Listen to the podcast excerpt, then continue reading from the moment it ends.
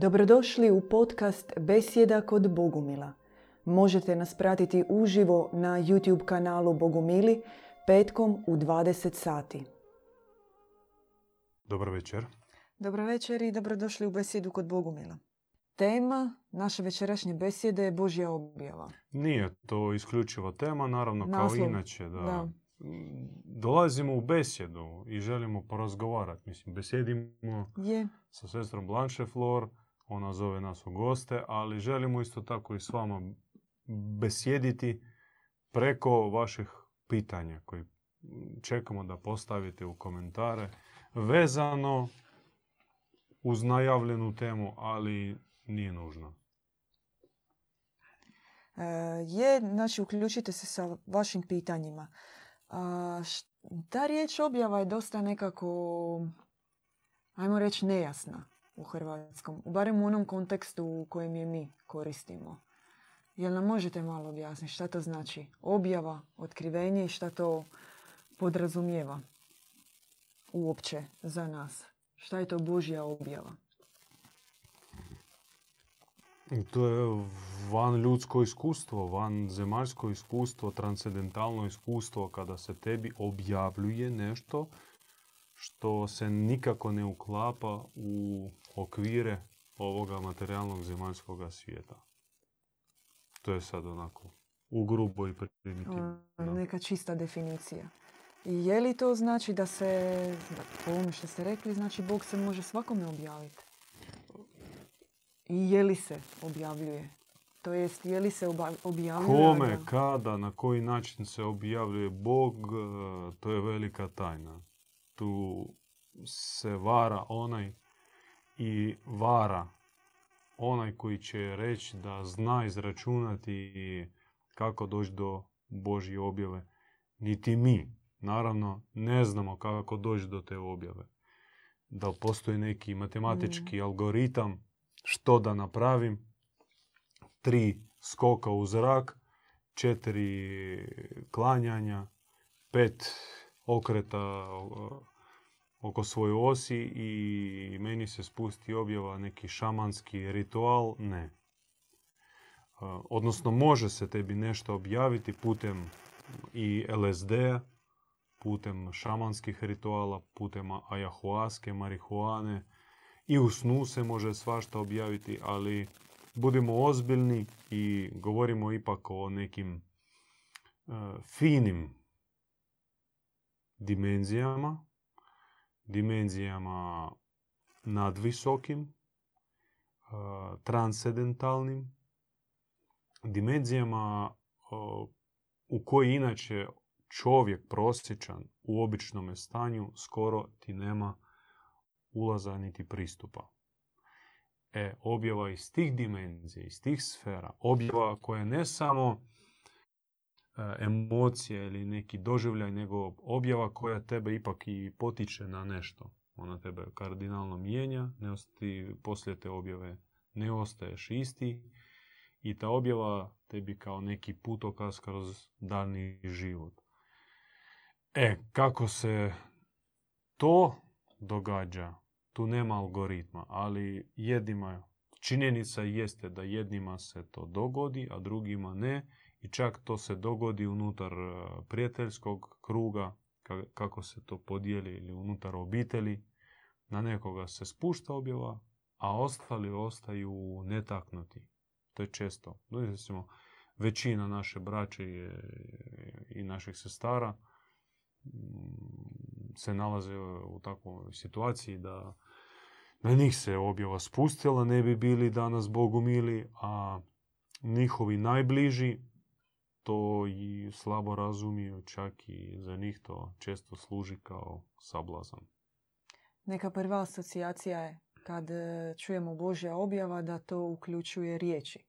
Kao neki glas koji čuješ i on ti nešto kaže i ti sad ono, ostaviš sve i ideš tim putem. Je li to primitivni pogled na, ili zapravo nekakav nametnut pogled na Božju objavu? E, Mi vjerojatno možemo i jedino to ima smisla i budemo govorili samo o, o našoj objavi.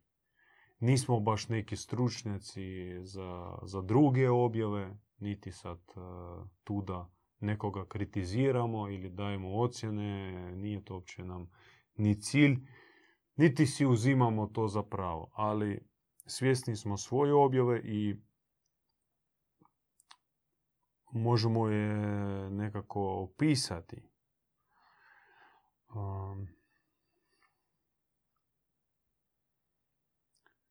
objava najprije sastoji od, od, od svjetlosti. To je svjetlost koja se spušta na čovjeka, ona je nevidljiva, ona je interna, tajnovita, koju doživljavaš ne umom nego srcem i ta svjetlost tebe ispunjava. To je svjetlost koja izaziva i ganuće i potresenost i milinu i kajanje i osjećaj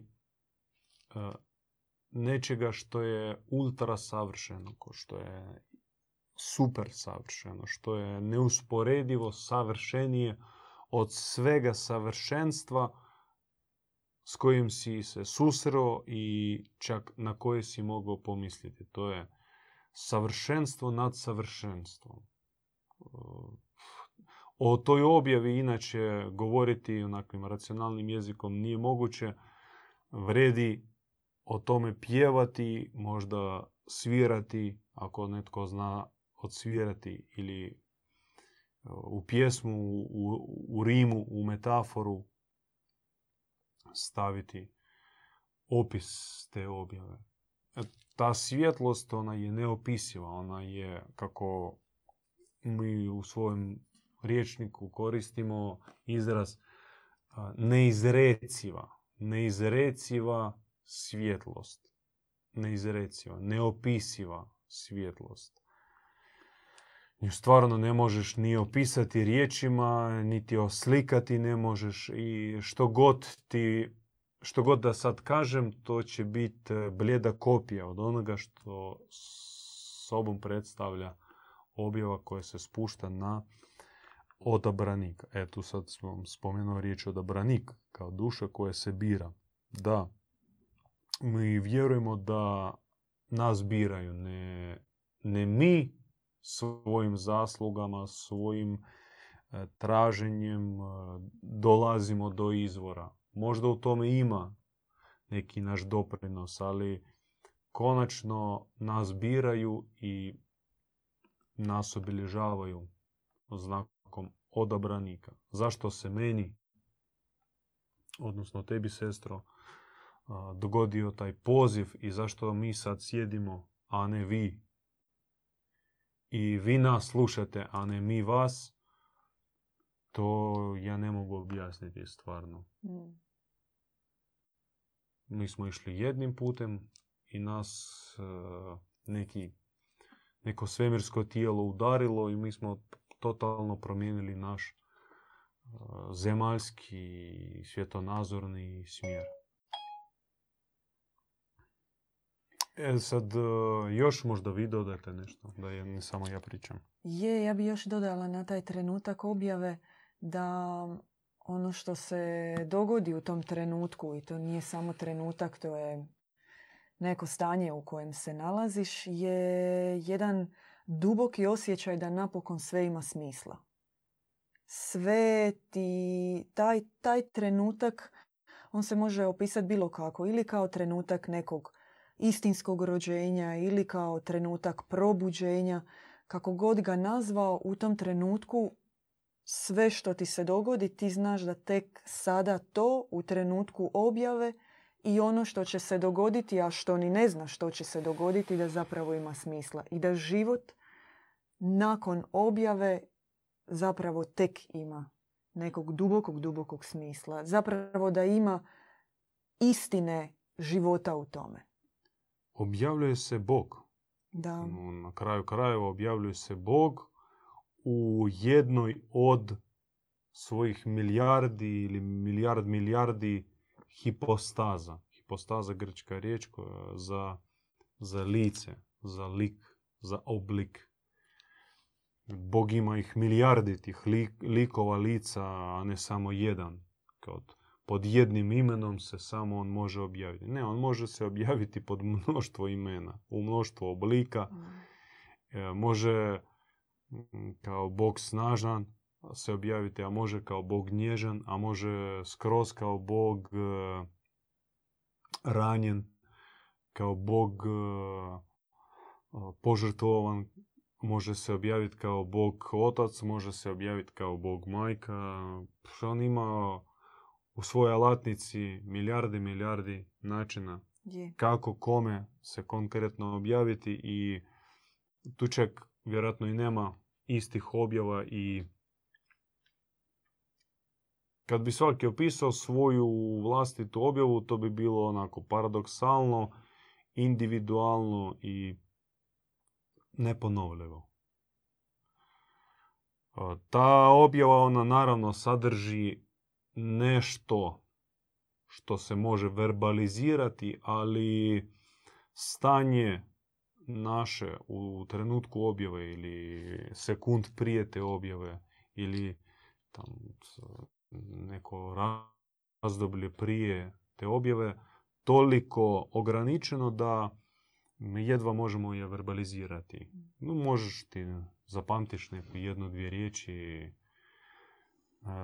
Ta objava po meni se događa u našem, barem tako slučaju, i na našem putu preko nositelja, bogonositelja.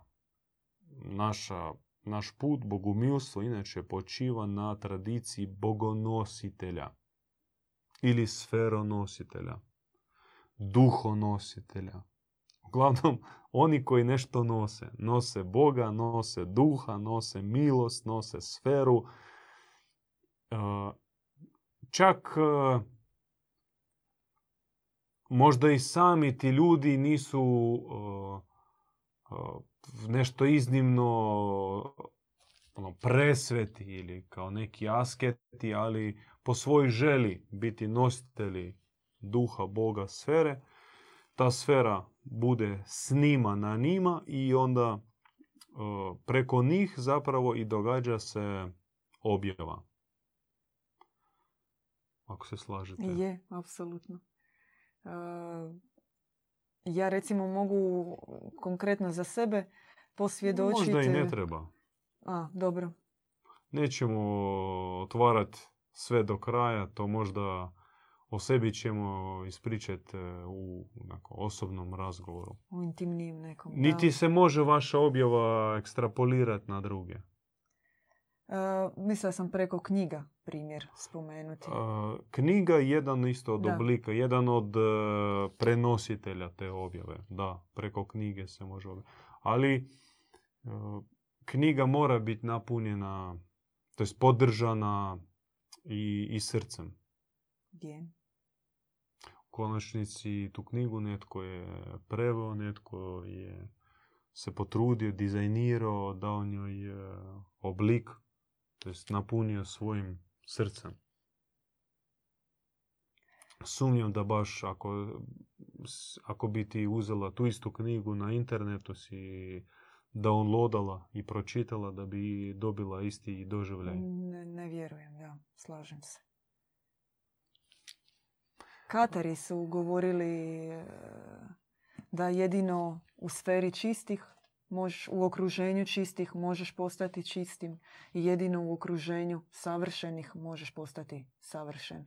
Ako ćemo onako pojednostavniti tu njihovu poruku. Znači, samo kod onih koji su sami takvi, koji žive po principima svetosti. Generalno, mi, bogumili, po našoj kristo-ahuramazdijskoj, kristo-zorastrijskoj tradiciji, mi uvodimo u cijelu, cijeli misterij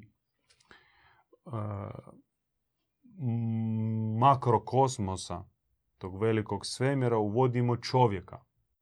Tako glasi naša objava, tako, takva je nam tradicija, da čovjek nije ništavilo, nije ex nihilo, nije samo recipijent onoga što mu Bog kaže. On kaže, a jaj sir, i ispunjava to ponizno, nego čovjek je su stvoritelj, on je sukreator, co-creator sa Bogom, on je suradnik sa Bogom.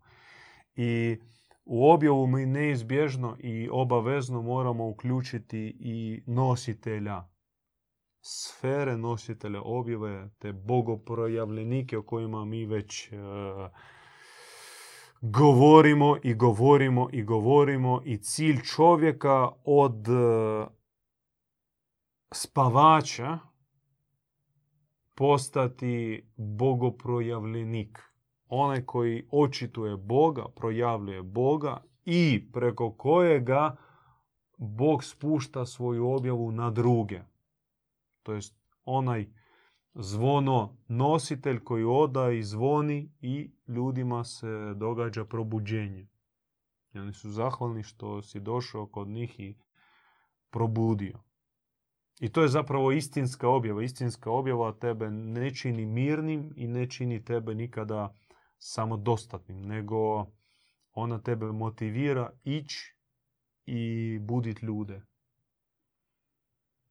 Postoji li neki način na koji se može, ajmo sad postaviti tako situaciju da, da onaj koji razgovara s Bogom, koji prima objave Boga, može staviti na, na, na, ajmo reći, preispitivanje to što čuje, to što vidi, što, što smatra objavom Boga.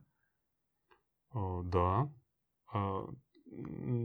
da, neizbježan neizbježno kušenje, pošto nismo čisti, a nam e, se spušta objava i iskušenje da pomislimo da od sada i zauvijek smo idealni primatelji mm, objave. Da. da ta objava se ne može iskriviti, da u tu objavu ne može se uplesti nešto e. iz drugih sfera, dimenzija, zbog naše neočišćenosti. I hrabar zaista i junak je onaj koji unatoč toj obilnoj milosti koja, koju, koja prati objavu, ne, kaže sebi u srcu da koliko god se činila jasna, koliko god bude ta objava mm, milosna, potresna, hraniva, e, iznesi je svome bližnjemu, podijeli sa mhm. bližnjem i čak e, budi ponizan pa čuj mišljenje bližnjega o toj objavi. Reci u srcu da Bože, prosudi preko mojeg bližnjega o ovoj objavi. Pošto e, nisam želim biti 100% siguran, a to mogu saznati jedino na ovakav način, da to povjerim bližnjim. Naravno, ako imaš braću, sestre, takozvane naše savršene ili pastiri, pastirice, lakše s njima, pošto nekako imaš, vidiš u njima autoritet i lakše s njima, lakše njima se povjeriti.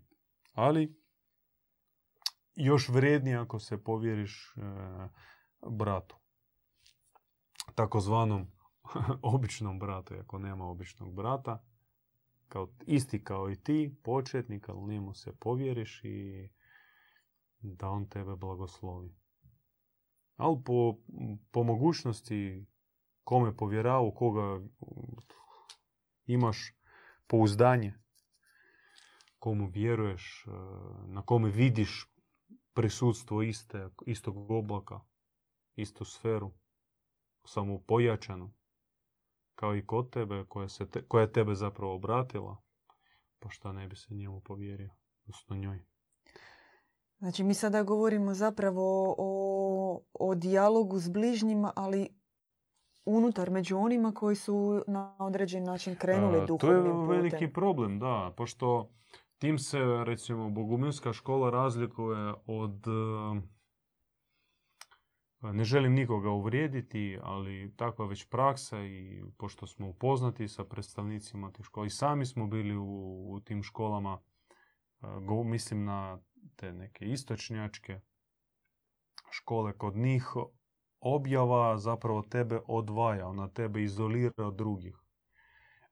Te druge posmatraš više kao nekih, e, neku smetnju. Da ne mogu oni prosuditi tvoju intimnu skrivenu objavu. To je objava za tebe, pa čak i čuvaj za sebe, ne mm, otvaraj. Mm. I čim dalje, čim e, ako se ta objava nastavlja iz tih sfera, iz tih New Age sfera, iz te šambale, onda ta objava tebe neizbježno odvaja, izolira i pretvara u takvog samotnjaka, skitalica. I koliko takvih e, i mi smo bili takvi i na našu sreću, kako mi sad smatramo, nas premudrost ipak je iščupala i e, spustila objavu koja nas ujedinjuje, koja nas čini potrebnim jedni drugima. Jel se može prestat čut Božje objave? Da objava se ne čuje, objava mm. se doživljava. Objava je stanje. To nije nešto da čuješ kao glas. Mm.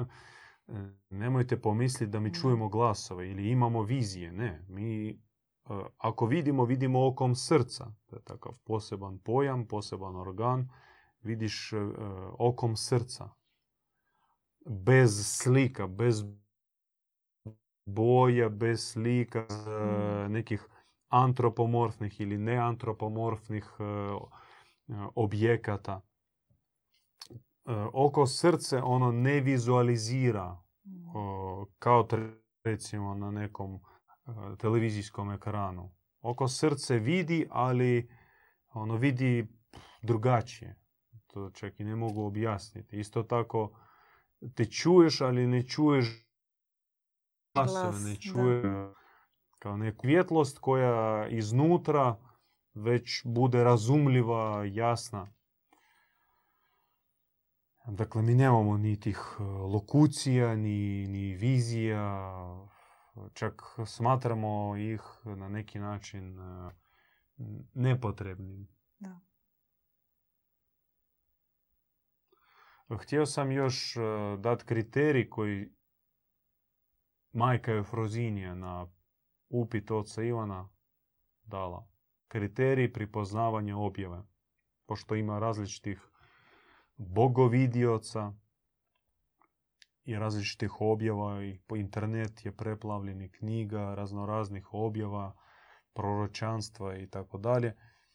I otac Ivan je pitao majko Efroziniju, majko, kako da razlikujemo među istinskom i nekom neistinskom objavom? Ona rekla, ona objava je istinska, u kojoj se čovjek poziva na kardinalne promjene. Mm.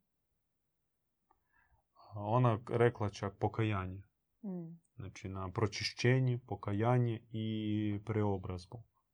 Ako objava ne sadrži takvu poruku, ako ona tebi objašnjava, puni tebi glavu informacijom o reptilima, nunacima, zavjerama, hobotnicama, ili tebi crta neke slike budućnosti, ali opet tebe osobno ne dira u samu srž, ne dotiče tvoje savjesti, objava zbog koje ti ne, ne klekneš i ne isplaćeš zbog svog zbog svoje oblačenosti, mm. uprljatosti, ta objava je dosta sumničeva. I šta na kraju znači ta informacija? Internet je pun informacije, mm. ono, krcate. E, često nam dolaze ljudi i samo pričaju nam redom raspored emisija na rubu znanosti glave su pune, Balkan Info, na rubu znanosti, raznorazne portale i samo izvalju, izvalju, izvalju. Jadni ne znaju šta bi s time. A živu kao obični ljudi. Konzumeristi, mesožderi, bludnici i sad u tome nema osude, ali kažem čemu ta objava ako ona tebe nije promijenila ni na milimetar, ni na miligram. Ni, ništa ne znači tebi ta informacija, zato kani se toga i traži izvor koji će tebe zaista preobraziti, koji će tebe očistiti, koji će tebe uzdići na nivo onoga od čega ti čekaš, od koga ti čekaš objavu. Bog se objavljuje, božanstvo se objavljuje iz iznimno djevičanske, čiste, miomirisne, savršene sfere. I on poziva čovjeka da bude isto takav. Ne može Bog biti u savršenstvu, a čovjeku govoriti koji sjedi s oproštenjem u močvari. To ne ide zajedno. Znači, ta objava tebe neizbježno potrese, ona tebe skruši i poziva na ozbiljnu uh, promjenu. Uh, htio sam još reći, ili možda ste vi nešto Ne, ne, htjeli reći. slobodno. Htio sam reći o nekim predrasudama. Što ljudima smeta sada približiti se barem novoj objavi koja se spušta. Evo, iza Mhm. nas vi vidite 150 svezaka, tomova bogospisa djeda Ivana i to je svakako vrijedi pažnje, proučavanja i barem da se otvori i, Mm. i vidi šta je to. I tu paradoks jedan. E, Neki mogu citirat a, razne te celestinske, celes- celestinska proročanstva, nekakve mm, tam neki pop uh, Arsenij ili ne znam, ne sjećam se kako se zove, Mm. neki srpski kaluđer koji isto objavljivo svoje neke pro, proročke objave. Pa taj Nostradamus, Baba Vanga i mnogo razne druge objave, odnosno proročanstva. A mm, kada im nudiš, e, dajte da barem ono, probajte, otvorite knjigu, i to ovakav svezak, jedan, eto moje šake, možete usporediti, nije ona prevelika šaka, ali o, to je samo prvi tom, čista objava, 900 stranica, 900 stranica, jedan tom. Takvih čistih tomova ima 15, a, i još u međuvremenu je, mislim da je nastalo par tomova samo objave. Onda ima tu i propovedi, i seminari, i poezija, Komentari. i hagiografije, komentari, Mm. m- mnogo različitih.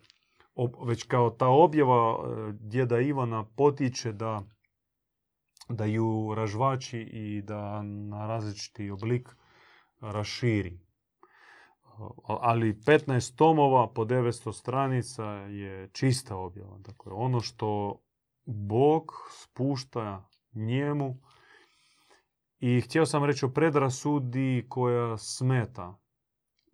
Približiti se barem. Ne kažemo prihvatiti, ali barem se približiti i prolistati. Strah, to je predrasuda koja se temeli na strahu izgubiti svoje, svoj koordinatni sustav koji tebe navigira kroz život. Ti se držiš do svog svetog pisma, do svoje svete knjige. I e, bojiš se da će se tebi otvoriti nove horizonte, a ti ne znaš u njima plivati. I ovo ti znaš, ovo ti funkcionira, ona sta- stari, stara navigacija, Je. ono, prije deset godina, e, ja već i ne sjećam se kako se zvala, to je taj sustav, prije Google Mapsa bio, ne sjećaš se, Ne, sjećam oni se uređaji ti Ne sjećam se. bili ono Svi smo mi imali te uređaje koji pola sata se Palio. palio dok pokre- pokrene i onda tebe u, masli, u maslenik Da, neki da. uvede. Kao sad se sjećam, u Puli sam navigao kroz Pulu dovede me u maslenik neki. A nikad ga baciti. Ja mislim da još uvijek negdje u negdje ladici je, stoje. Šteta ga baciti, a treba ga baciti jednostavno pošto ne valja.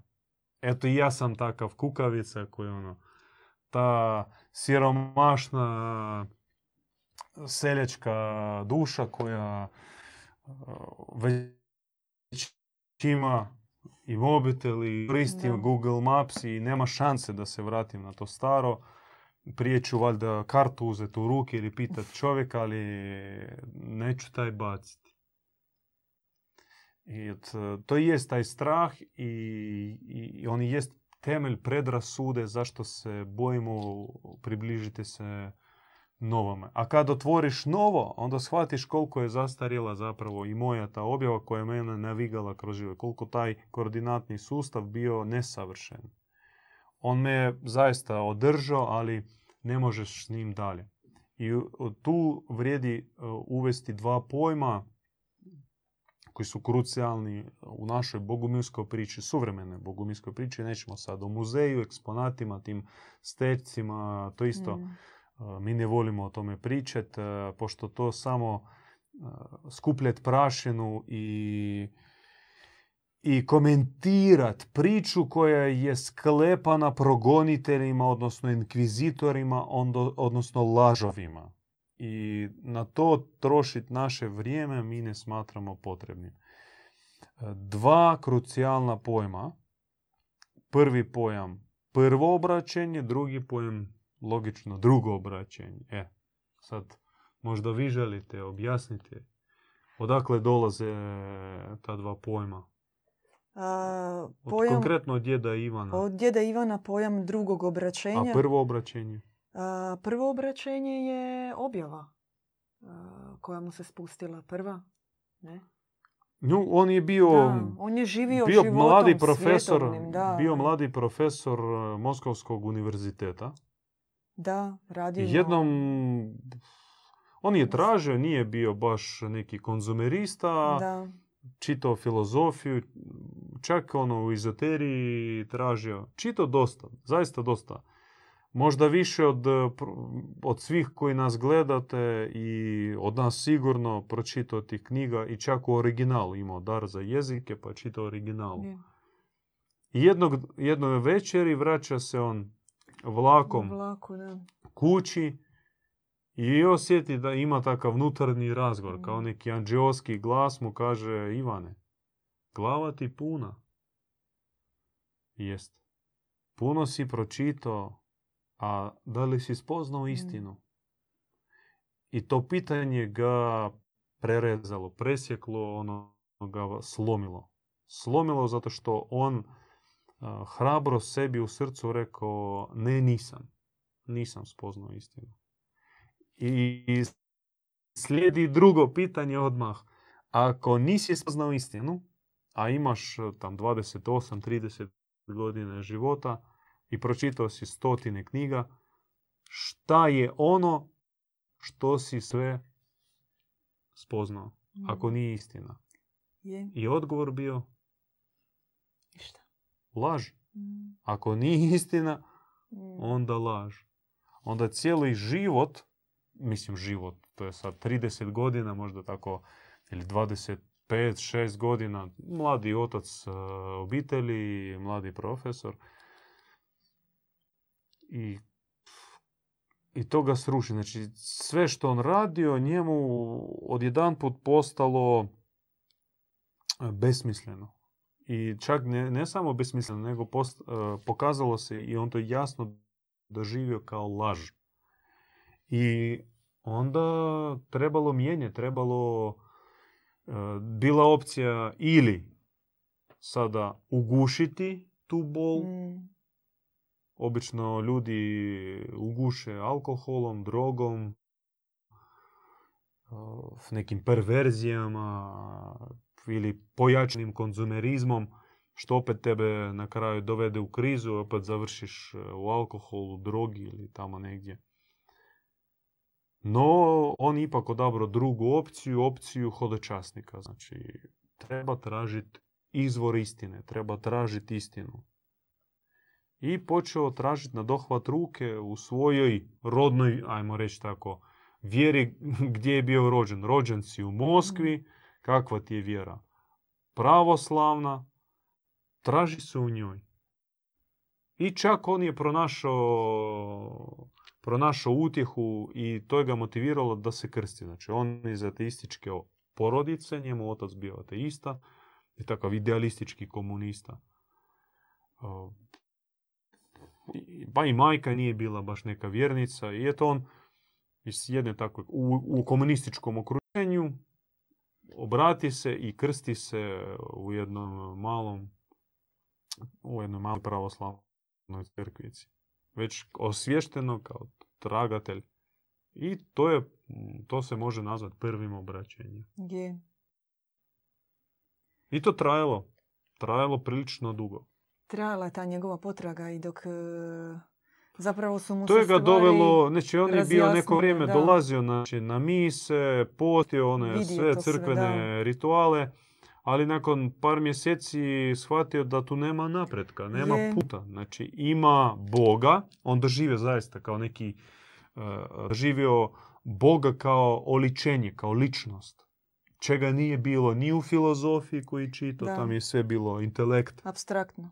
Niti u izo, iz, e, toj ezoterici gdje ima put, ima stupnjevi, gdje točno se zna ko na kakvom stupnju se nalazi, ali nema ličnoga Boga kojem možeš uputiti svoju molitvu, od koga možeš dobiti odgovor, nego isto sve nekako uh, ra, ra, razonako Raspršeno, raspršeno. distantno. Da. Neki atman, Bog u svemu i svugdje, ali opet ne, ne možeš ga zgrabiti, ne možeš ga dohvatiti. I taj, ta neka pravosl, to pravoslavlje ga potreslo i obratilo zbog e, konkretnog e, li, e, oličenog Boga. Što Bog je, ima lice, sad nije bitno kako on bio tam trojstvo, ni trojstvo, on nije ni razumio vjerojatno puno o, to, o, o tome, nije bio baš u nekoj teologiji. Ali, ali u tome nije bilo puta. Znači, e, na pitanje što dalje, što da radim e, svećeniku, svećenik mu odgovarao, pa ništa, kaj se i dolazi na pričest, e, eto, tako i živi. Da, da. Ispovijest, pričest, ispovijest, pričest, ispovijest, pričest, ispovijest, pričest i, i šta? Tako do kraja života? Pa da, ako, kako Bog da, kako, ako Bog da, ako Bog da. A šta će biti? I, i ima li put svetosti? A, a može se nekako postići svetost? Svećenik taj gledao ga onako očima... Šta pričaš Šta ti? pričaš ti? Dobro Kako- je i ovako, da. kako, kako uopće svetost? O čemu ti pričaš, mi grešnici? I zato to ga odvelo dalje. On počeo tražiti svece, žive svece, pa išao po samostanima, pa razgovarao sa kaluđerima, čuo tam za neke onako, koji, na kojima ima uh, svetoga duha, razgovarao, čak bio ono na rubu da se zaredi da ode u kaluđere Da, tamo u jednom takvom samostanu kod jednog e, nedavno preminulog monaha. Ali taj monah mu rekao, nemoj sine, e, to nije tvoj put, odnosno nemoj tu kod nas, ti ćeš ići e, drugačijim putem. eto, e, prsta božanske providnosti u tome. I je, išao je I dalje. uskoro da. on je upoznao i to slučajno, da- slučajno, najđe na Eufroziniju. Da. Skoro je promašio, ono, Da. sluša neka tamo žen, ženica, starica, nešto tako priča sa suzama vatreno, ljudi je slušaju, ali ništa neko... Mislio je čak okrenut se, Pa otići. okrenuo neka, se on da. već, kad jedan put neka snaga ga okrene i dovede kod nje i on ostane i, i tako se on pridruži katakomnoj, toj svetečkoj tradiciji, grani katakomnog kršćanstva. I preko eufrozinije naslijedi duha i put stjecanja duha. Ali to sve govorimo unutar prvoga obraćenja. Je, da. Tamo je stekao darove, tamo um, postao i vatreni propovjednik i pastir i dobio ispovje, ispovje, ispovjedničke darove, dar is- kao ispovjednika, dar duhovnika, dar uh, dušebrižnika i tako dalje. Uh, Tamo se stvoril, stvorio pokret, tamo u tome prvom obraćenju on dobio tisuće i tisuće, desetke tisuće učenika i desetke prijatelja u drugim granama, ne samo kršćanstva. Sve do... Sve do e, drugog obraćenja. Preskačemo ovaj dio, jel? e, Prve objave, 84. Da, da, što, taj- što je bilo drugo obraćenje? Na drugo obraćenje je, bilo, je bio potres koji je uzdrmao svijet kakav je on poznavao. To je bila objava Katara. Oni su se njemu 2006. godine e, objavili, spustila se objava u duhu i ona je zaista preokrenula za 180 stupnjeva sve što je put kojim je zapravo bio krenuo e, djed Ivan. I oni su rekli, odrekni se starozavjetnog Boga. Ovaj svijet e, je dobro i zlo nije spojivo i u toj tradiciji... e, I oni su rekli je- da ovaj svijet nije stvoren samo Bogom. Da, I čovjek nije stvoren samo Bogom. da, I stari zavjet nije objava Boga.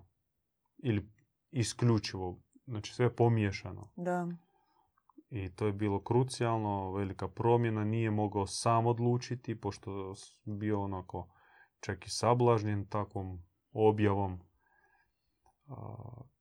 I kad je on to iznio, on rekao tu mora biti neka naša zajednička odluka i povjerio svojim sinovima koji su bili tamo, duhovnim sinovima, učenicima. I je rekao ovako da neka u vašem licu cijeli naš pokret, cijela naša eklezija presudi. Hoćemo ili nećemo nastaviti sa ovom objavom. I oni svi ko jedan rekli da, da, da, da, da. I onda on postupio po njihovom blagoslovu i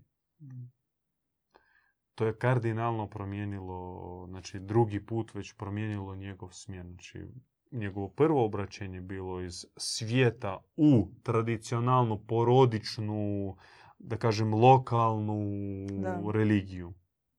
U kojoj i bilo Boga. da. U kojoj Bog govori, ali govorio kao u starom, a, pokrpanom, potrošenom kaputu. Znači, Bog u našoj porodičnoj, našoj e, lokalnoj vjeri može nama se obja- objavljivati i bude nam sigurno objavljivo i bude na nas puštao milost pošto on nas voli, ali to njemu e, ne e, neopisivo teško. To je baš staro ruhlo, stari mijeh u koji se ne uljeva novo vino. To je ona je Kristova poruka o novom vinu, o novoj objavi koju nažalost opet stavili u staru, stari mijeh, u stari zavjet. Znači nova objava Krista bila opet e, stavljena u stari Je. mijeh staroga zavjeta i tu se dogodio uh, poki, skiselila. Skiselila se, skiselilo se vino Kristove objave. Ta slatko, trpko, mirisno, blagodatno, duhovno, mistično vi- vino. Naravno, ne govorimo sad o dalmatinskom vinu Da, da. to ultra kvalitetno vino o kojem su govorili i Dželaladin Rumi i mnogi mistici koristili to kao metaforu božanske ljubavi, ljubav koja tebe jednostavno opoji i, i učini pijanim. ulili u, staro, u stari mijeh sa ostacima starog kiselog vina i onda to novo vino, ta nova Kristova objava se izmiješala i brzo se pretvorila u kvasinu. Kvasinu koju Krista, ono kad su moćili spužvu i davali njemu na križu. Kristu. To je jako simbolično. To je ona kvasina uh, na Kristovim ustima koje je davao rimski vojnik. Kvasina njegove vlastite objave koja se skiselila i sada je okrenuta pre, preko, pa, su, na, nasuprot njemu. Protiv njega. I nova objava Znači, Bog je djedu Ivanu se objavljivo i govorio i vodio i ispuštao darove i milosti ne samo na njega, nego i na njegove učenike unutar te porodične, lokalne vjere. Čak on uh, išao šire, on uh, gradio most uh, između istočne i zapadne crkve, pokušao svetačke da crkve. Ne one službene, ne biskupa, metropolita, nego svetačke. Pošto crkva uvijek sastoje od e, birokrata i onih koji naginju svetačkoj lozi. I on, pošto je pripadao toj svetačkoj lozi, onda tražio isto takve e, u zapadnoj crkvi. Tako put ga doveo i u Hrvatsku i u Francusku i, i, i dalje. I zaista naišao na puno prekrasnih e, dobrih duša, sve dok ta grana još mogla opstati, dok, dok još živjela, a to bilo do smrti Papa Ivana Pavla. II. Poslije dogodilo se velike promjene u, u zapadnoj crkvi, ali istočna crkva isto se okrenula banditima, državi, novcu i sami znate gdje. I tamo više Bog i one ostatki, one mrvice Božje objave koje su bile tamo, više ih nema. Bog prestaje tamo djelovati i govoriti možda nekim pojedincima, ali ni blizu. Ni blizu kak je to bilo još u komunizmu, kad je crkva bila progonjena, ne. To je nažalost presuda i prelistana knjiga. A i on, Bog sada, nakon drugog obraćenja djeda Ivana, mogao i može njemu govoriti već bez predrasuda, bez, bez onih nekih aluzija, odnosno prilagodbi lokalnoj, porodičnoj, religioznoj priči. Bez tog kaputa, nego izravno. Ali to bilo preko krize, preko hrabre mm. odluke, preko muke i boli koja je trajala. Ne?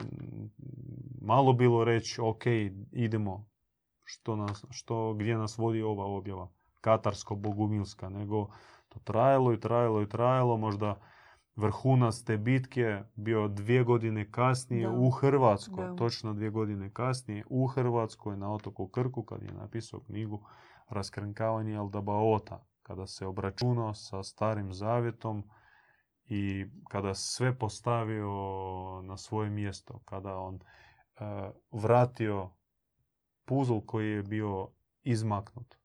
Znači izvađen taj puzl da e, prije one Brešit bara Elohim bila priča o dobrom Bogu mhm. i dobrom stvaranju je to bilo odsječeno i kao priča nastala sa Demiurgom, kako on sve kreirao od blata, mesa, kako proklinio, kako tražio krvne, mesnate, fine žrtve, kako je testirao i iskušavao Mojsija, Abrahama i sve svoje proroke, odabranike i odabrane narode.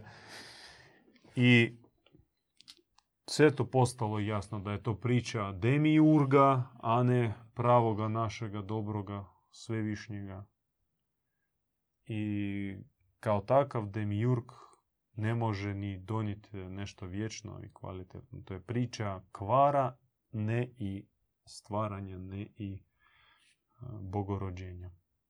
I od, mi smo sve ovo rekli da vam objasnimo prvo i drugo obraćenje koje predstoji pre, proći svakome na, na putu, na, na, na duhovnome putu. Prvo si prvo dolaziš i onako srcem dolaziš, Je. vatreno dolaziš u svoju porodičnu vjeru.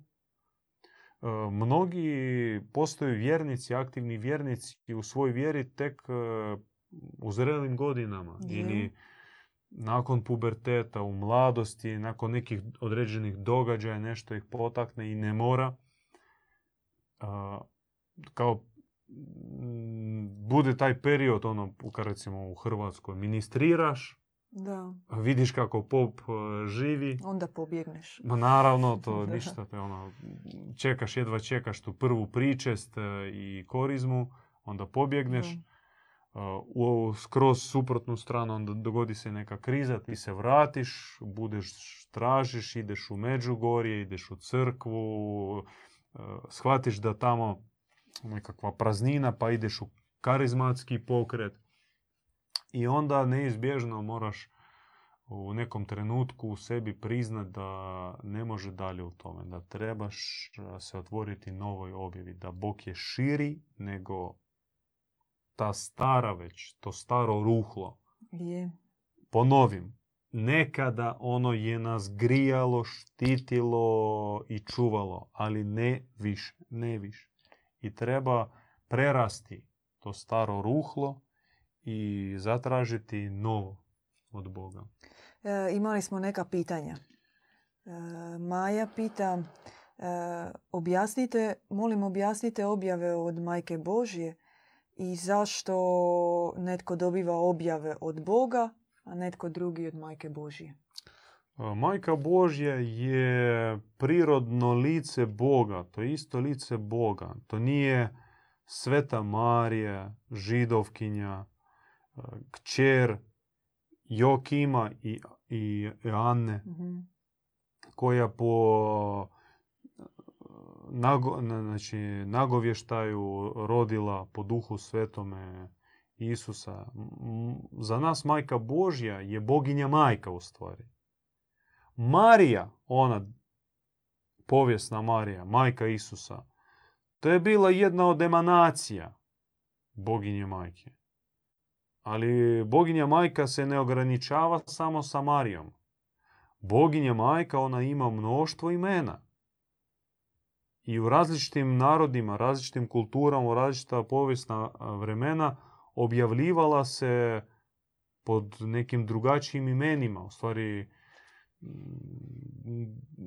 to ime vrijedilo za to područje, za tu kulturu, ono nosilo u sebi neku poantu, Da. Ali ne ograničava se isključivo s njome. Kao recimo, ne možeš ti boginju majku zaokružiti sa imenom Marija. Makar ime Marija je jedno od najprekrasnijih imena. Mm. I, I žensko ime Marija je jedno od naj, najsvetijih. Merija, Marija, Marijana, sve izvedenice tog imena, jedno od Mhm. najsvetijih. Svakako bolje nego neka tamo zdenka. A, da. Otac Ivan kaže najstrašnije ime Svetlana. Je li? Ono, paradoksalno, ono dolazi Ima od svjetla, Da. ali kaže, ja nisam naišao ni na jednu adekvatnu Svetlanu. Ja sam sad to promislila kad ste rekli da. Kaže, ni jedne Svetlane, sve su čaknute. Istina. Ove koje ja znam isto Sve mogu su potvrditi. poluvještice neke. Je, I, i, I Nataša. Da. Nataša je isto začarana neko čaknuto ime. Kako ga daju porodično, to, to samo ove vještice znaju. I treba mijenjati to ime svakako. Da. Duša ne može živjeti s, s takvim imenom. A, em, ja sam se malo Skrenuli skrenuo, da. A, o E, majci o majci, govorimo. odabir, znači Marija, smo objava, rekli, da. prekrasno ime. Tu Guanmin, Mm. azijska. Sinto, a, slavenske naše stare predkršćanske hipostaze, majke, Lada, Tara, Mokoš. Opet a, kod indijanaca američkih, Pača mama, Koća mama ili Tonancin kod Maja. Ašera, Izida, Mm. Astarta, Amateras, m- Da. Dana, da ih puno imena. Da. Zaista puno imena. I zašto Bog se objavljuje kao majka? Ne samo kao majka. U ovim 15 tomova tu ima objava i Boga, Oca i, i kao duha svetoga, kao duh sveti se objavljuje i u hipostazi Boga Sina, ali i u hipostazi Boga Majke. Zašto tako? Ne znam, mi smo inače kao neka bogo, bogomajčinska grana bogospoznaje. Mi Boga Mm. spoznajemo preko majke. Mi do oca dolazimo preko majke. Nama otac se vidi koji stoji iza majke, iznad majke. Ona je mediatrix, ona je most prema ocu. Zašto? Zato što smo rođeni u judeo-kršćanskoj tradiciji, traumirani smo l- facom očuha koji kažnjava, sudi, traže na roštilja, traži pokore, nas gleda grešnicima, robovima, traži pokore, priprema sudni dan i mi smo istraumirani tom facom i nama jedino Bog majka kao nježno lice, brižno, strpljivo, koji ne sudi i sto tisuća puta će nam oprostiti naše greške, padove, neki neuspjeh, neke slabosti, nego strpljivo će pomagati, baš ko mama, Da. ko majka. Ko nježna, brižna majka. I to je naš osobni put, naša tradicija. Ona seže Efeške zajednice, koja je nastala odmah nakon Krista, koju je 16 godina konkretno vodila Marija, majka Isusova. Ali i daleko u hiperborejsku prošlost. To ne znači da neće se otac objavljivati. Da pače, pripremljenima, iscijeljenima, onima uh, iz čijih glava i srca iščupana strašna faca, očuha, njima će se objaviti otac, to jest cilj. Majka u svojim objavama, kad bi čitali, ona stalno ponavlja ja želim vam otvoriti pravo lice oca. Vi Da. ne znate lice oca. Vi ste se odrekli kao čovječanstvo prije 10.000 godina od oca i od tada zavladala maska faca očuha. Prevaranta, kradljivca, terorista, ažde, zlotvora, bandita, nasilnika, osvetoljubivog, mrzitelja, suca, ubojice, krvolokota. I to u duboko u našoj podsvijesti. Je. I kaže, ja vas liječim godinama, desetljećima vas liječim od tih travmi. I još uvijek, još uvijek vi gledate na oca kroz e, mutna, naoč- Mhm. kroz mutna stakla naočala straha, neuroze, te robske svijesti. Vi još uvijek sebe poistovjećujete sa robovima. Dok on traži da sebe posmatrate djecom njegovom, djecom Božjom, a ne robovima, kmetovima, grešnicima, eksperimentom, tim Pinokijem. Da. U jednoj svojoj objavi djedu Ivanu je rekla da se ona objavljuje da bi približila čovječanstvu tu slatkoću, neopisivu sladost dijaloga sa dobrim Bogom. Da, naš dobri Bog, e, njegov objav još predstoji, ona kaže da čovječanstvo Mhm. stavno nije spremno, ne Da. može izdržati tu ljubav, e, stat će srca. Pucat će Da. srca, neće moći izdržati ni tijelo fizičko ovako pokvareno, umesovljeno, te objave. To je takva ljubav, takva, takvo ganuće. Mi znamo, mi, mi znamo naslutiti o čemu se radi, pošto i od one objave koje se na nas pustilo, nam srce stalo. Nam su suze tekle. A, nama se otvorio i bezdan naše palosti, našega pada i želja, vatrena želja se iščupati iz toga. Na nas se spustila objava miomirisnog djevičanstva. A majka kaže, otac još milijun puta ljepši, neopisivo prekrasan i predivan. Mi imamo i upućujemo molitve naše prema ocu, ali kažemo u tome nam pomaže naša mama. E, Benjamin Džebo pita šta mislite o koptskoj crkvi? I mislim da je ovaj drugi dio pitanja više Počinje tako. muzejska pitanja. Je, je. I drugi dio. Pokušavali smo izbjeći, brate Benjamine, Da. muzejska arheološka pitanja, ali ipak. A, to jeste jedan ogranak koji nekada imao blagodati, a sada sve manje i Mm. manje i manje. I naravno mi možemo po mrvicama skupljati i tamo za nekog sveca smo čuli, tamo za nekog pustinjaka. Ali danas se spušta potok, ocean, nove objave i vredi to proučavati. Kažem, staro, stari kaput treba već ne samo staviti u ormar, nego iz ormara sa onim šakom moljaca, sa ovakvim rupama Mhm. izjedenim baciti. Ne pomaže lavanda više, to je gotovo već. Kasno lavandu staviti u taj kaput, u džepove, ono kad je izjeden. Stari kaput i staru navigaciju. Ono kad otvoriš, e, pripremaš se za jesen, sad ću prošetat kaput, otvoriš tam rupa ovako. Ajme, meni. A La- vi se, I, i ti ko, ko ono, ko u Da. hipnozi lavandu, lavandu, sad više lavandu, ko ću ka pokrpat, a gotovo je već, gotovo. To nema više mjesta za pokrpavati toliko rupa u tom. Je. A, to je to što smo imali od pitanja. Hvala vam. Htio sam još nešto reći. Recite, e, recite. Htio sam reći o objavi koja, isto jedan od kriterija te objave, Mm, ona povezana sa takvim pojmom pravda. Ne samo istina, mi smo rekli o Mm. istini, nego Je. pravda. A, mislim, pravda i istina nije jedno te isto, ali u staroslavenskom korijenu mm. e, dolaze od iste, od iste riječi u stvari. A, U, recimo u, ruskom pravda i istina, za pravdu i istinu se koristi je Da. jedna riječ. Da, Pravda. da, od tog prava.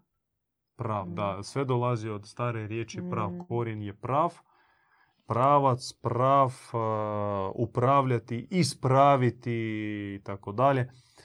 E, a, objava čovjeku otvara bezdan nepravde ovoga svijeta. Prava Mm. istinska objava. I sve njemu se ruši ovaj svijet. Ono što je jučer ga nosilo, hranilo, davalo njemu inspiraciju, Je.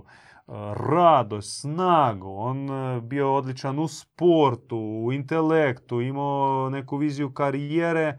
Kad se spusti objava, sve se sruši. To se dogodilo djedu Ivanu, to se dogodilo svima sljedbenicima djeda Ivana i vjerujemo i hoćemo vjerovati da se to događa svakom pravom tragaču, svakom uh, koji zaista uh, postaje duhovan čovjek. Ta istinska objava, ona čovjeku pokaže pravo, ružno lice ovoga svijeta. I ne da ga obeshrabri, da ga baci u depresiju, da se on sada, ne daj Bože, e, mm, pobjegne u neku rupu, špajzu, pećinu, drogu ili još gore skrati si život. Dapače, ta objava da mu snagu, krila i probudi pravi kšat, pravu kšatrijsku prirodu, prirodu borca, prirodu pravdoljupca. Istinoljupca, pravdoljupca, pravednika. U zoroastrizmu za njih se koristio pojam artavan od korijena arta. Arta, to je u slavenskoj mitologiji taj prav. Arta kao svijet e, božanske mudrosti, božanskih e, zakona, e, božanskog nekakvog reda, ustroja, pravde, božanske pravde, koje nema na zemlji. Pravda je potlačena, ta arta nije zastupljena, baš zato što su poubijali artavane, nositelje pravde, pravdoljupce. I tih pravdoljubaca uvijek bilo, jest i hoće biti. I oni se nalaze u različitim životnim segmentima, odnosno ljudskim segmentima. Mogu biti u medicini, mogu biti u novinarstvu, novinarstvu politici, mm. religiji, u svim segmentima ljudskog života. I njima se otvara bezdan najprije svojeg područja, ta besmislenost, e, glupost, laž, prevara, nepravda, i oni počnu se s tim boriti. I polako im se otvara da zapravo i nema uporišta u svijetu nigdje, skoro nigdje nema uporišta za što bi mogao reći, e to je pravda, to je istina, to je vrijedno. Sve je imaginarno, čak i tamo gdje se nadaš da ima uporišta, da ima pravde, to se pokaže kao onaj miraž e, u pustinji kada mm. ono, čini se da je fata voda. Morgana. Ta fata morgana. Mm. I ti ideš, ideš, ideš, a nema, ništa. nema kraja tome pjesku. Sve je, sve je pjesak. Sve je pjesak koji vjetar nosi, ništa temeljito. I od objava istinska, ona čovjeka uh, angažira. Ona ga poziva, ona ga doslovno čupa i učlanjuje u među borcima, među pravdoljupcima, među kšatrijima. A na suprotnoj strani stoje, ako nepravdoljupci, onda ti, lažovi, ti koji postavljaju i održavaju nepravedan sustav na zemlji. Je. I ta financijska nepravda, da ljudi, težaci koji rade, hranu nam proizvode, farmeri, jedva, jedva Mm. mogu platiti svoje račune, Je. a neki bankari koji, kamatari koji samo uh, u, kondici- znači u kondicioniranim uvjetima tipkom nešto tamo prebacuju neke brojke, imaju skupe aute, imaju vikendice, imaju skupe plaćene odmore. Niti čak to najvažnija nepravda. Nego nepravda u tome što čovjek koji u sebi nosi božansku iskru, božansku kreatorsku ideju ne može ostvariti. On bude izjeden, ugašen, uh, uništen. Ne može nigdje, ni u obrazovanju, ni u ekonomici, niti u nekim uh, društvenim uh, projektima, idejama suživota. Nigdje ne može se ništa uspjeti pošto lešinari, ovi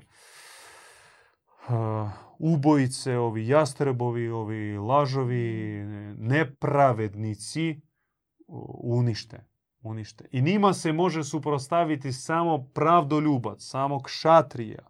Običan čovjek, prosječan čovjek koji jednako se boji svega, jedva preživljava, ne može. On ufa kada će se pojaviti pravdoljubci i stati na njegovu zaštitu. I tako uvijek bilo malo, bit će mali broj onih pravdoljubaca koji se ne boje, govore, raskrinkavaju nepravdu ovoga svijeta i vode taj sveti rat protiv tih, protiv nepravde na zemlji. a, počevši od sebe i to ekstrapoliraju u vanjski svijet.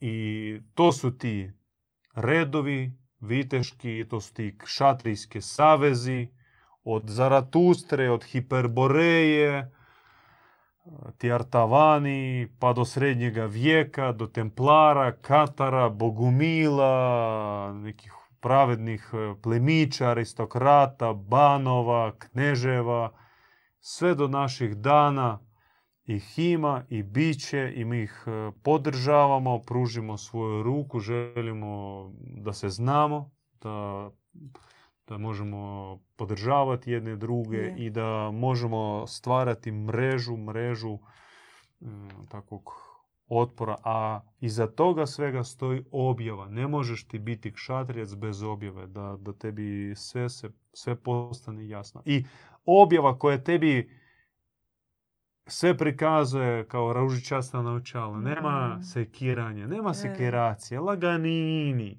Ma smiri se, ba. Samo ljubav. Ma ljubavlju ćemo sve pobijediti i Mm. stisnut ćemo tamo. Nećemo. To je naivno. Mm. Tama neće se samo povući, moramo je istiskati i moramo u sebi akumulirati snagu svjetlosti da Je. zaista da ta svjetlost e, pruži šator drugim dušama kao plašt. Od ima takva slika, ikona Majka Božja, kraljica Hrvata, majka stoji i raširi svoj plašt pod kojim Hrvati Mm. budu spašeni. Jer to je prikaz ne samo Bogorodice u koju treba ufati, moliti krunice, nego svaki ko sebe zaista smatra na Božjoj strani, on mora biti takav mali, mala ambrela, mali suncobran, kišobran da štiti druge, mali zaštitnik, e, borac, kšatrija. I iza toga stoji objava. Samo objava tebe može takvim učiniti i to je jest pravo objava ako tebe e, podiže, ako poziva na, na takvu borbu, na otpor, na neslaganje, ti moraš zaista se raskrstiti s ovim svijetom i tebe više ništa ne veže s ovim svijetom. Da, još puno ima kuka, još puno zavjeta, još puno paučina, još puno hipnoze i, i same prirode i sastav ovoga svijeta. Ipak smo poremećeni, živjeli, rođeni i, i stvoreni smo, oblikovani smo u ovom nepravednom sustavu i sami smo postupali nepravedno. Ćemo to iskajati, ispričati se i bit će to sve izbrisano. Samo da postoji ta žeđ, žeđ, mm. žeđ za pravdom i spremnost ići do kraja za, za glasom pravde. Maja još pita u vezi Krista, kaže kakve su njegove objave, dijela, što dolazi od njega. Krist e, je bogočovjek. Krist je prototip preobraženog čovjeka. On više nego prorok, ali opet nije to neka skolastička inkarnacija Jahve u tome trojstvu. Nego on je bogočovjek. To je baš onako mora izgledati svaki čovjek na zemlji. Mm. Kao Krist.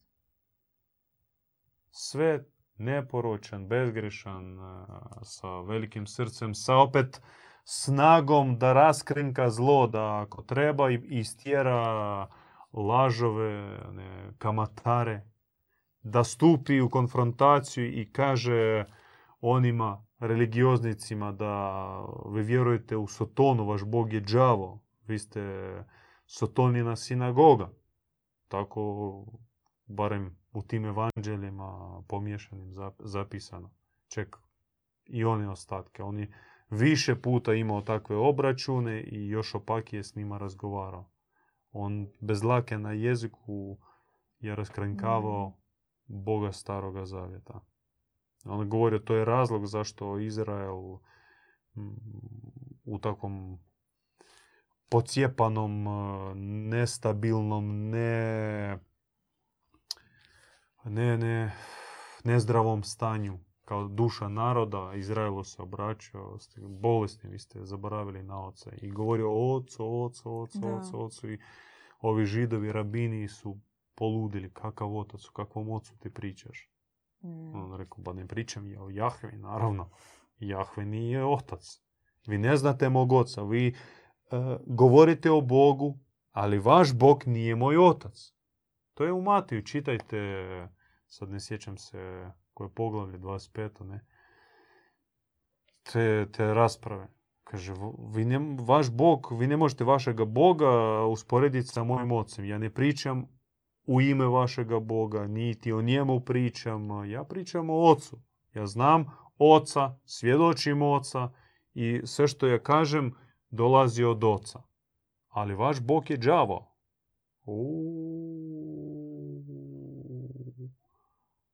A onda su njemu napravili takvu podlost, Mm. e, njega su povezali sa onim kojega on nazivao đavolom, sotonom. I to je najveća tragedija za Krista. I zato Krista treba osloboditi. I kada vi ga oslobodite u svome srcu, od, od- odvojite ga od e, te, tog čudovišta starozavjetnog, onda odmah će zasjajati pravo lice oca, onda ćete shvatiti te Krista i ćete se njemu približiti. A najbolji način kako doći do Krista to je e, majka koja ga zna najbolje, bolje od e, svih učenika. Čak Ivan koji je najbolji, kakav Petar, kakav Pavao koji je bio i ostao progonitelj Mm. Kristov. Petar koji je bio rabin, Šimon. Čak Ivan nije imao toliko prisan odnos i toliko duboko razumijevanje tko je fenomena, e, Kristovog fenomena, a, kakav je imala majka. I zato on je rekao, Ivan, evo ti majke, slušaj je, uči se od nje i neka ona vodi vas. A njoj je rekao, majko, evo ti Ivana i sve njegove e, budi njim ko majka e, u moje, znači, u moje ime. I tako ona postupala 16 godina, ona zapravo njima objašnjavala Krista, ona njim pokazivala Krista. Ima pokrifne priče kako ljudi su doživljavali objave Krista gledajući nju. Prva objava pokrifna bila vezana za apostola Andriju. On tri godine negdje se skitao. Tako se oni dogovorili da se rasprše, da ih ne, sve ne pohapsaju. Mm. I onda on nakon tri godine, nakon Jeruzalema, došao u Efez kod e, Ivana i majke Marije. I kad je vidio, on se, on se srušio. On se srušio i plakao i plakao i kajao se i udarao se u prsa, kaže Bože, kakav sam budala, kakav sam idiot. Ja tek sada, majko, gledajući tebe, vidim Krista i razumijem tek sada Krista. I ja sam budala, ja sam bio omađijan tom svojom uh, porodičnom, lokalnom, uh, starozavjetnom pričom. Gledao njega kroz tu priču. Na mene je djelovao Petar. Oni su možda čak i bili u nekom Rodu. rodu. I kaže, ja sam, ja sam gledao njega očima Petra. I tek sada, tek sada ja razumijem koji je on bio i, i meni je žao i šteta i njemu bilo toliko bolno što on je promašio Mm. priliku da živeći uz takvog odabranika, takvog, takvu svjetiljku, nije maksimalno se upio od njega. Ali ona ga utješila, rekla, ne brini sine, e, eto, Krist će tebi sve nadoknaditi. I zaista na njihovim agapama, tim zajednicama, tim prvim druženjima, kola, e, kolama, misama, kako god ih nazovete, euharistijama, objava Krista bila fenomenalna i uopće neusporediva. Koncentri, koncen- koncentracija e, Kristovog prisutstva bila još veća nego za njegovog zemaljskog života. On je bio doslovno svjetlosnim tijelima, spuštao se tamo nima i, i razgovarao s njima i, i besjedio i pjevo i oni su bili natopljeni njegovom prisustvom svih 16 godina dok je majka bila živa. I takvoga već Krista, ne onog jeruzalemskog, nego onog koji se spuštao preko majke u Efezu, Ivan i Andrija navještavali Slavenima. Andrija se smatra apostolom Slavenima. I zato se uvijek štovao u toj sjeveroistočnoj slavenskoj grani. Kao prvi pokrštavatelj, prvi apostol. Ali on dolazio iz Efeza, ne dolazio iz Jeruzalema. Eto, ako želite Krista upoznati, evo, prođite i vi taj put preko majke do njega. Kako se Božja objava ne zaustavlja, tako ni ova besjeda. Ne može Da, završiti. nećemo vas e, mučiti više. Hvala na pitanjima. Čekamo vas e, idući put. Je. A, za sve pravdoljubce poziv na uključenje u internetsku misiju. Eto prilike za suprotstaviti se ovom svijetu, ali i za ostaviti jedan pečat i pravde i istine i načina kako da Božja objava istinska se čuje i djeluje. Pokrenuli smo jednu e, internet, akciju na internetu da bi to Nismo još zaživjelo. pokrenuli, Da. mi ju pripremamo. A, da bi zaživjelo potrebna nam je vaša pomoć i zato Ha, treba nam otkupiti neke Da. određene domene, treba investirati e, neki novac koji nije veliki gledano onako dugoročno. perspektivno, dugoročnu misiju, ali trenutno, pošto i sami znate da živimo po strogim obećanjima neposjedovanja, želimo vas uključiti i preko vas vaše prijatelje, poznanike, uključiti u ovu plemenitu misiju, da pače. To je najbolja investicija, najbolje ulaganje e, i zaista ne radi se o velikim nekim sredstvima. Je, u opisu ispod eh, svakog našeg videa na YouTube-u imate naš PayPal račun i žiro račun. Da sad ne ispadne da mi žicamo. To zaista, jer mi i onako, mislim, mi ne služimo nesebično i, Da. i ne tražimo i da pače nam. Ni- nikad ne pada na pamet uh, naše služenje, naš život naplaćivati, Bože sačuvaj. Ali uh, internet svijet, on jednostavno ne funkcionira na ovakav još način da nekoga zamoliš da ti Ustupi. tamo stupe neku domen adresu ili tam naprave neki dizajn i tako dalje. Um, Tu treba neko ulaganje. I kako nas uči premudrost, mi oduzimamo novac od ovoga sustava i usmjeravamo u Božju misiju. Mi istim alatom, istim oružjem pobjeđujemo aždaju. Je. Eto, pomozite, uključite se i vidimo se sljedeći tjedan. Pozdrav! Slušali ste besjedu kod Bogumila. Pratite nas uživo petkom u 20 sati na YouTube kanalu Bogumili.